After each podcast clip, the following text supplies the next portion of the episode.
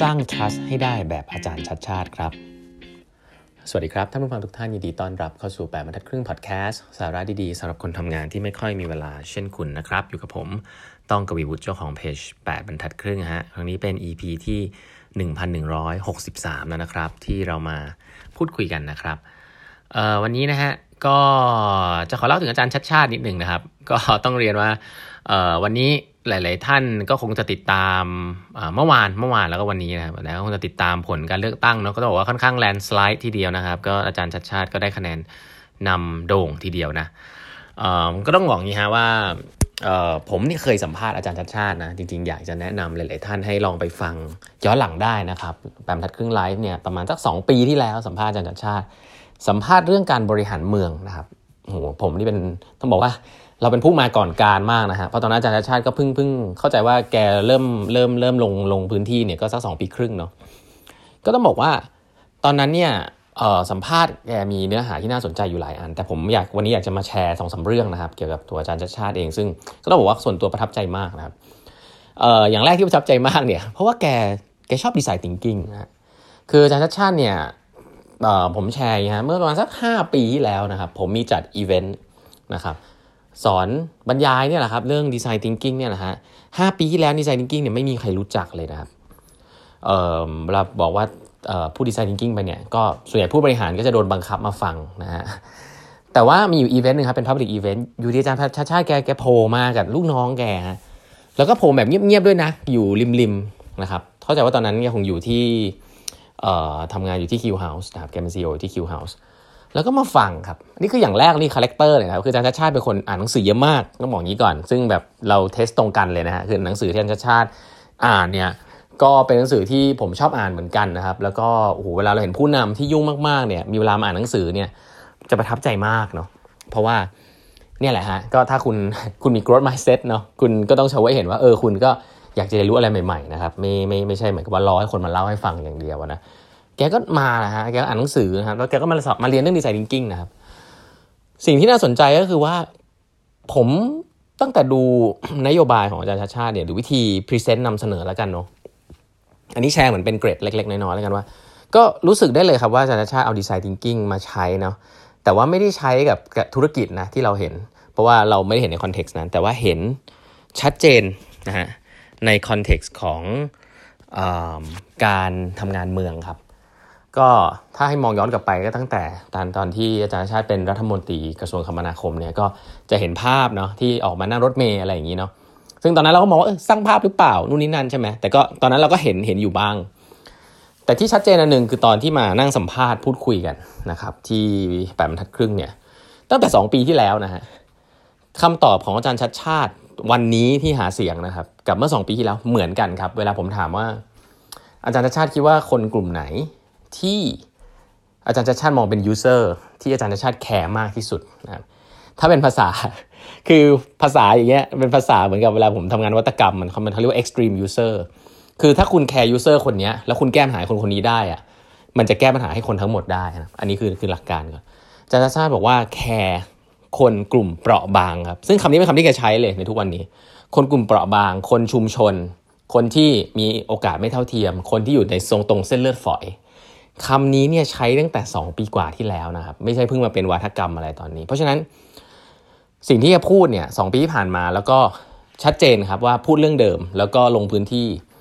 เพราะฉะนั้นการบริหารงานด้วยเท้านะเราเคยพูดคือหลักการหลักของ empathy นะครับ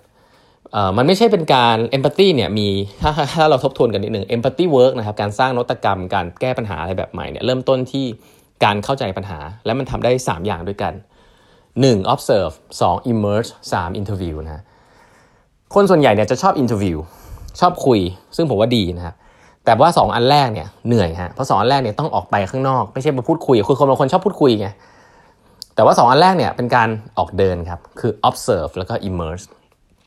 คือการออกไปเดินดูสภาพของ user ของคุณว่าเขาอยู่กันยังไงอีกอันหนึ่งก็คือลองไปใช้ชีวิตแบบนั้นดู ซึ่งการเดินในเมืองกรุงเทพเนี่ยผมก็คิดว่า เราก็คงได้ประสบการณ์นั้นได้ไม่ยากนะครับ เราก็จะเห็นภาพของอาจารย์ชาชาที่ผมว่าเนี่ยแหละฮะคือเป็นนิสัยหรือเป็นอะไรไม่รู้แหละ แต่ว่า apply design thinking ชัดเจนเนาะถ้าจะบอกว่ามีหลักการอะไรที่แกใช้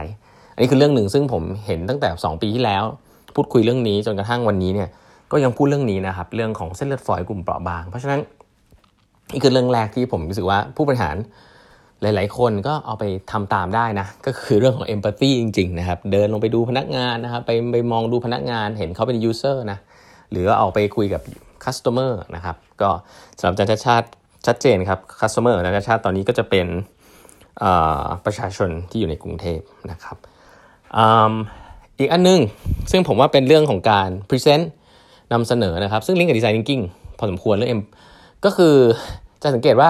หลังๆเนี่ยอาจารย์ชัชชาติจะพูด เวลาพูดนโยบายเนี่ยจะพูดจะไม่ได้พูดว่าผมจะทำอะไรนะฮะแต่แกจะพูดแกจะแก้ปัญหาอะไรนะครับ ต่างกันนะฮะถ้าคุณบอกคุณจะสร้างรถไฟฟ้าเนี่ยก็ก็คือคุณสร้างรถไฟฟ้าใช่ปะแต่ถ้าคุณบอกคุณอยากจะแก้ปัญหาการเดินทางเฮ้ยมันไม่ต้องเป็นรถไฟฟ้าก็ได้ มันเป็นอะไรก็ได้นะคุณอยากแก้ปัญหา คุณอยากทำให้รถไม่ติด แต่จริงถ้าคุณแก้ปัญหาการเดินทางเนี่ยมันไม่จำเป็นต้องเป็นรถติด มันอาจจะทำอย่างอื่นก็ได้ทำเลนจักรยานก็ได้ทำอะไรก็ได้ทำโรงเรียนใกล้บ้านก็ได้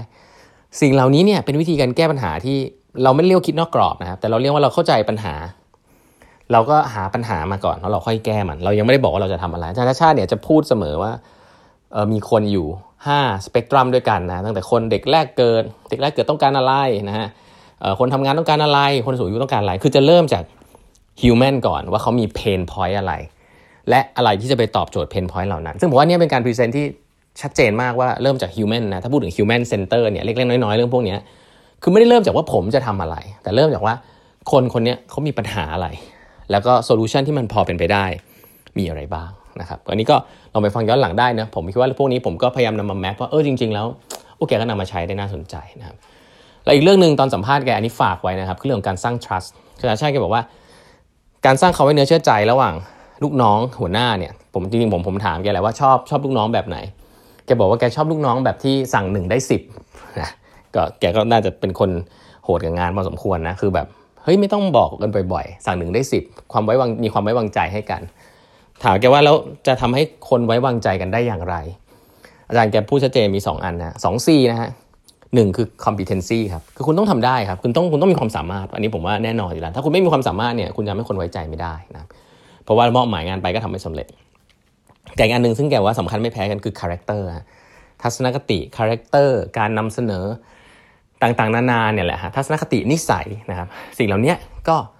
ก็ก็เป็นมีส่วนที่สำคัญที่จะทำให้การทำงานร่วมกันมัน smooth นะครับมันไม่ได้มีแค่เรื่องของ